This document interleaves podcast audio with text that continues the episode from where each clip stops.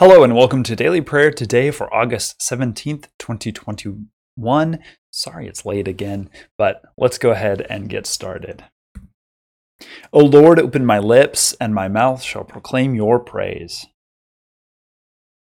The Lord be with you, and also with you.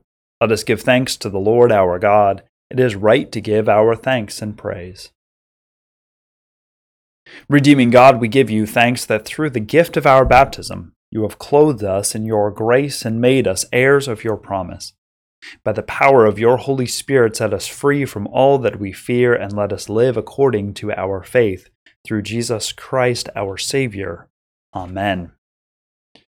Our readings for today are Psalm 123 and 146, 2 Samuel 18 9 through 18, Acts 23 verse 12 through 24, and Mark 11, 27 through 12, 12. Listen for God's word to speak to you. Psalm 123. To you I lift up my eyes, O you who are enthroned in the heavens, as the eyes of servants look to the hand of their master, as the eyes of a maid to the hand of her mistress so our eyes look to the Lord our God until God has mercy upon us. Have mercy upon us, O Lord, have mercy upon us. For we have had more than enough of contempt. Our soul has had more than its fill of the scorn of those who are at ease, of the contempt of the proud. Psalm 146 Praise the Lord. Praise the Lord, O my soul. I will praise the Lord as long as I live. I will sing praises to my God all my life long. Do not put your trust in princes, in mortals in whom there is no help. When their breath departs, they return to the earth. On that very day, their plans perish. Happy are those whose help is the God of Jacob, whose hope is in the Lord their God, who made heaven and earth the sea and all that is in them, who keeps faith forever, who executes justice for the oppressed, who gives food to the hungry. The Lord sets the prisoners free. The Lord opens the eyes of the blind. The Lord lifts up those who are bowed down. The Lord loves the righteous. The Lord watches over the strangers. God upholds the orphan and the widow, but the way of the wicked God brings to ruin. The Lord will reign forever. Your God, O Zion, for all generations. Praise the Lord. 2 Samuel 18 9 through 18. Absalom happened to meet the servants of David. Absalom was riding on his mule, and the mule went under the thick branches of a great oak. His head caught fast in the oak, and he was left hanging between heaven and earth, while the mule that was under him went on. A man saw it and told Joab, I saw Absalom hanging in an oak. Joab said to the man who told him, What? You saw him? Why then did you not strike him to the ground? I would have been glad to give you ten pieces of silver and a belt.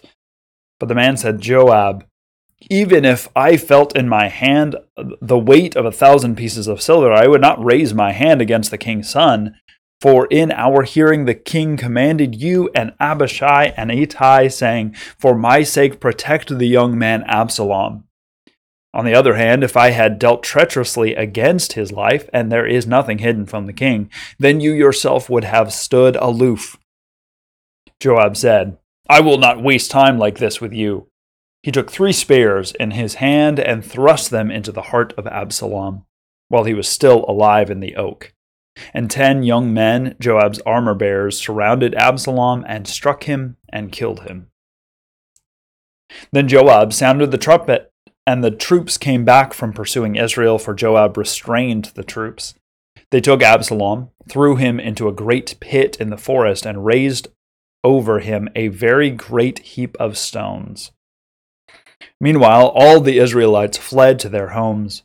Now Absalom in his lifetime had taken and set up for himself a pillar that is in the king's valley, and he said, I have no son to keep my name in remembrance. He called the pillar by his own name. It is called Absalom's monument to this day. Acts 23, verses 12 through 24. In the morning, the Jews joined in a conspiracy and bound themselves by an oath neither to eat nor drink until they had killed Paul. There were more than forty who joined in this conspiracy. They went to the chief priests and elders and said, We have strictly bound ourselves by an oath to taste no food until we have killed Paul. Now then, you and the council must notify the tribune to bring him down to you, on the pretext that you want to make a more thorough examination of his case, and we are ready to do away with him before he arrives. Now the son of Paul's sister heard about the ambush, so he went and gained entrance to the barracks and told Paul. Paul called one of the centurions and said, Take this young man to the tribune, for he has something to report to him.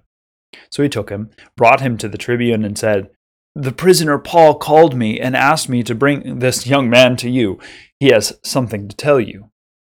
One voice there. The tribune took him by the hand, drew him aside privately, and asked, what is it that you have to report to me? He answered, The Jews have agreed to ask you to bring Paul down to the council tomorrow, as though they were going to inquire more thoroughly into his case. But do not be persuaded by them, for more than forty of their men are lying in ambush for him. They have bound themselves by an oath neither to eat nor drink until they kill him. They are ready now and are waiting for your consent. So the tribune dismissed the young man, ordering him, Tell no one that you have informed me of this. Then he summoned two of the centurions and said, Get ready to leave by nine o'clock tonight for Caesarea, with two hundred soldiers, seventy horsemen, and two hundred spearmen. Also provide mounts for Paul to ride and take him safely to Felix, the governor. Mark 11, 27 through 12, 12. Again, they came to Jerusalem. As Jesus was walking in the temple, the chief priests, the scribes, and the elders came to him and said, By what authority are you doing these things? Who gave you this authority to do them? Jesus said to them, I will ask you one question. Answer me, and I will tell you by what authority I do these things. Did the baptism of John come from heaven, or was it of human origin? Answer me.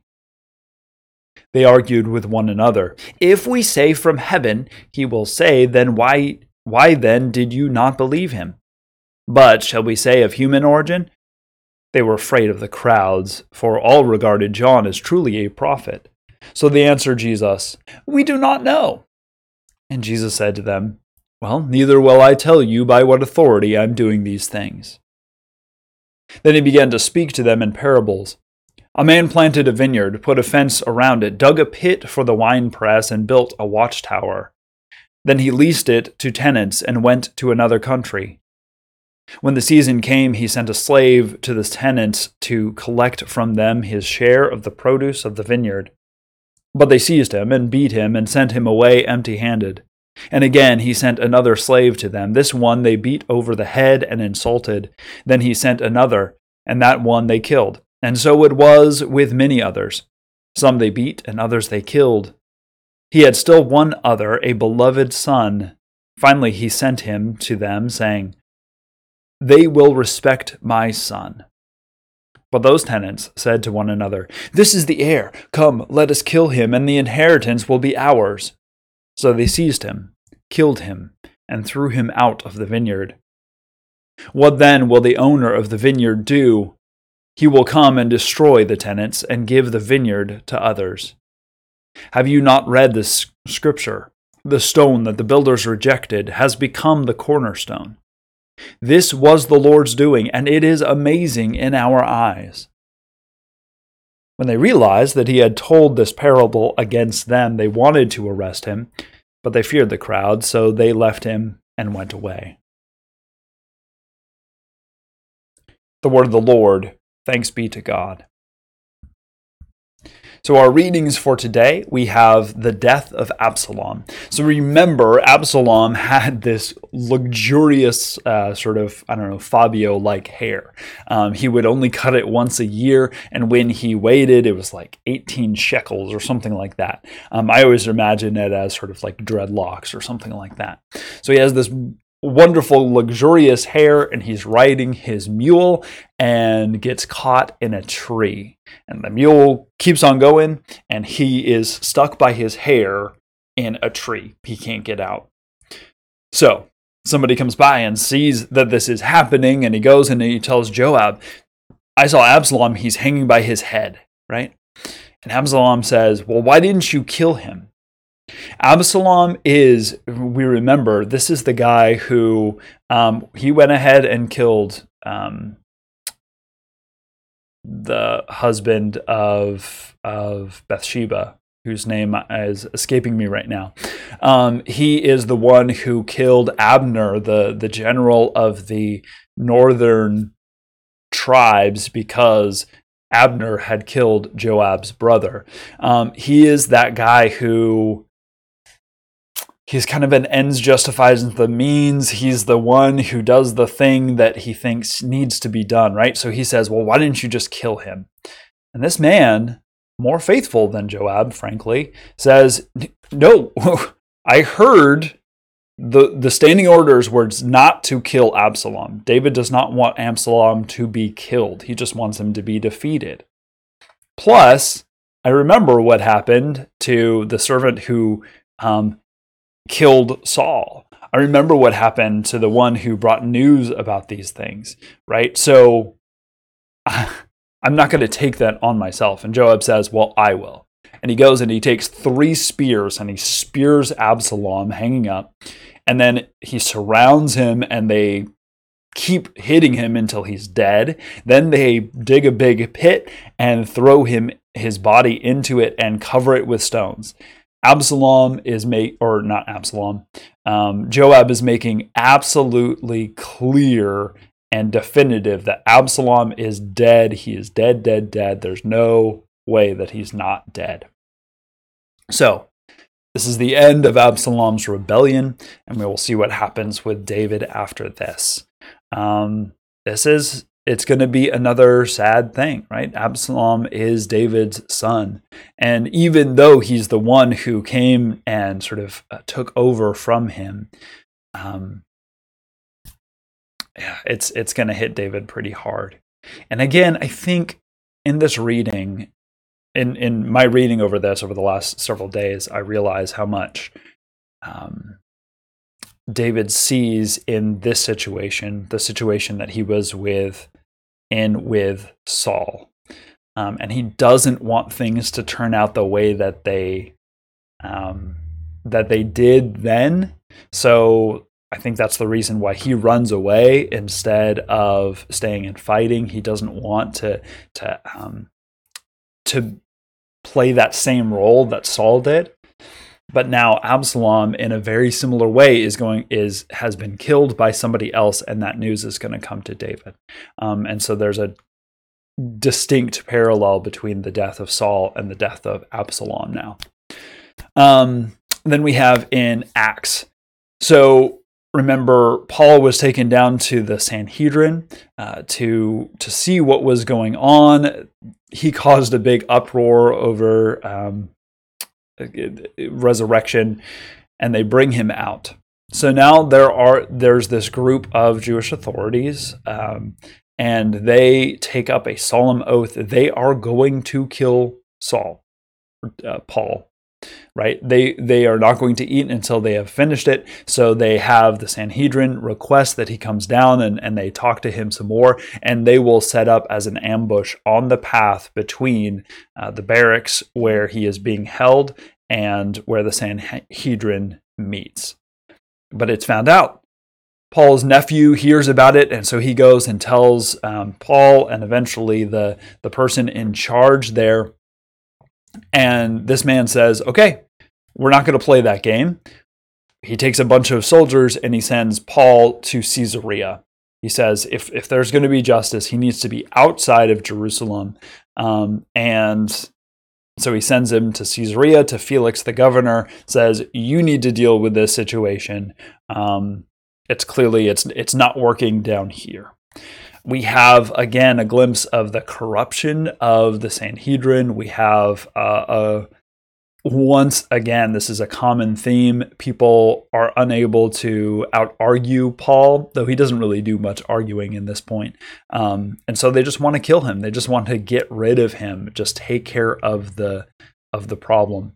And yet, uh, God does not allow that to happen. So, um, I always wonder what happened to these guys because obviously he's not attacked. Uh, uh, so at some point they have to break their oath. That's that's maybe the irony of the situation as well. And then we have um, Jesus and the Pharisees. They come to him and say, you know, by what authority? I'm sorry, this is the chief priests, I think. Uh, let me double check and see who this is. Um, this is the chief priest. Yep. So the chief priests say, Why, what authority are you doing this? This is after he has cleansed the temple. Um, and Jesus says, I will tell you the authority that I did this with if you tell, tell me where the authority of John the Baptist comes from. And they don't want to answer. So he says, Fine, I won't tell you that. In fact, I'm going to tell you a story. And then he tells a story about a vineyard. This absolutely, for those listening, would raise up this image of this vineyard from Isaiah. In Isaiah chapter 5, there's this song of the vineyard owner. And this vineyard owner, it's, the beginning is almost exactly the same. This man um, buys a, a, a plot of land and builds a wall and builds a wine press and gets everything ready for a vineyard. In Isaiah's case, the vineyard owner goes to the grapes, to the vines, and finds that instead of good and um, luscious grapes eh, from which they can make wine, they find wild grapes, sour and small and, and, and not very good. And so, what does he need to do? He needs to just basically raze the, the field and um, start over again. In this case, it's not the grapes themselves that is the problem, it is those that have been put in charge of the vineyard. And so the one who has gone away goes to get the um, uh, the rent basically get their share of the harvest and the people mistreat the servants and kill them Finally, a son is sent, and they kill him, thinking that because he's the heir, um, somehow that they will get the the um, the field, and they kill him and they throw him outside of the city gates. What will happen then? Well, the owner is going to come back and get rid of those ones who have been put in charge and put new ones in charge. He's saying this again directly to the to the high priest or at least in the high priest's hearing.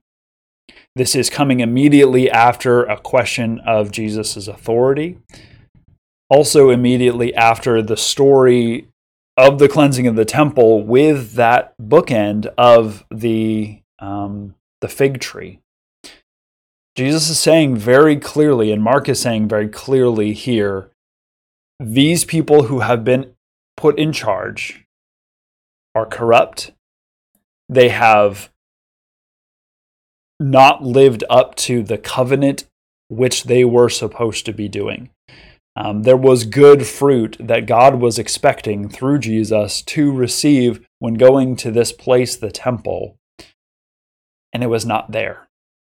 So the results, so the um, the next step is after the death of this son is that that authority is going to be taken away from them. Um, I don't recall. We're not sure exactly when Mark's gospel was written. Um, it may have been before the destruction of the temple in Jerusalem, um, or it could have been written after. Either way, some 40 years after the death and resurrection of Jesus, the temple is destroyed by Rome. Jerusalem is knocked down and the people, the Jewish people, are spread all over the world, not to have their own national identity until 1946. So, um, and and arguably, right, this mantle of the chosen people, right, um, God's people, who are given authority, who and who are asked to give fruit, has now shifted to these, as Paul would call it, the the children of Abraham who have the same faith of Abraham whether they are physical descendants or not. But the question remains what happens to those who much fruit is expected and much uh, justice and righteousness is expected and God does not find it? That doesn't go over well. So while we as the church can say, "Oh, great, we've you know we we did much better," we also have to take into account to to be honest about how well we have lived up to the high calling with which we are called and what are the repercussions of that? That's something to just leave out there. Let's go ahead and join together now in prayer. Satisfy us with your love in the morning and we will live this day in joy and praise. Merciful God, we praise you that you give strength for every weakness, forgiveness for our failures, and new beginnings in Jesus Christ.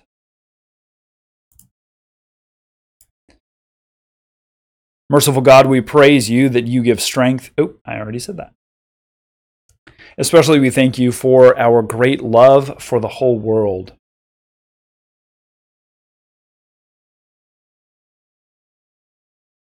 the plants and animals that provide our food.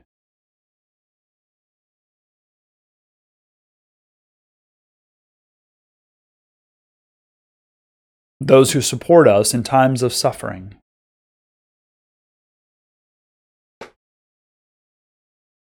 Accomplishments that are pleasing to you. Expressions of love, unexpected or undeserved.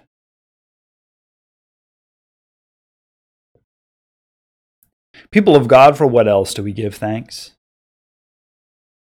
We give thanks for this day, for good session meeting last night, for the sunshine, for the blessings of this day. Almighty God, you know all needs before we speak our prayers, yet you welcome our concerns for others in Jesus Christ. Especially we pray for Baptist Disciples of Christ, Pentecostal, and free churches.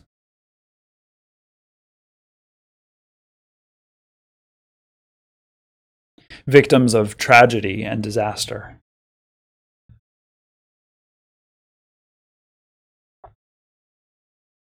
Those who are captive or in prison.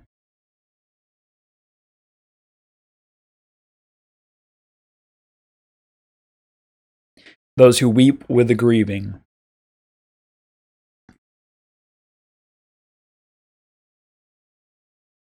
Reconciliation with our enemies.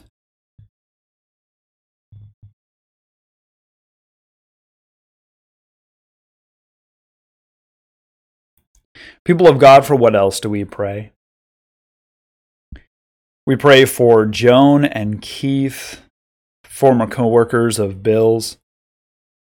Joan has many health problems, and Keith is her primary caregiver.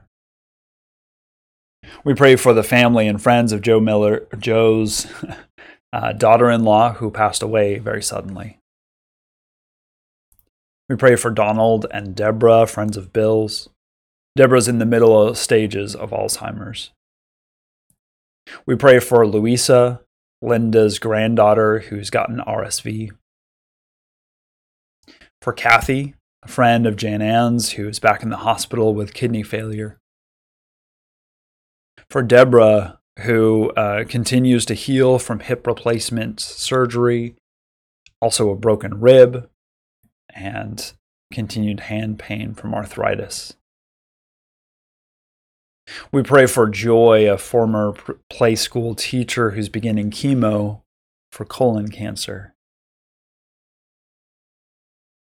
We lift up the people of Afghanistan caught in the midst of uh, civil war slash uh, transfer of power to the Taliban.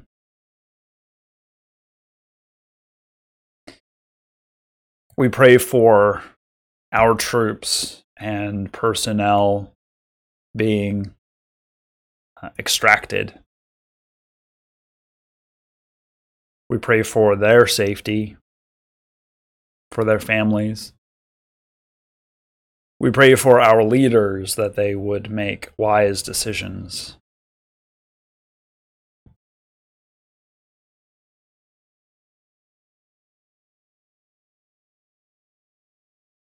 Protect your people, O God, and keep us safe until the coming of your new dawn and the establishment of your righteousness. Rule. By your Holy Spirit, stir up within us a longing for the light of your new day, and guide us by the radiance of Jesus Christ, your Son, our risen Lord. Amen. Now let us continue to pray using the words that Christ taught us, saying, Our Father, who art in heaven, hallowed be thy name. Thy kingdom come, thy will be done on earth as it is in heaven. Give us this day our daily bread, and forgive us our debts, as we forgive our debtors and lead us not into temptation, but deliver us from evil.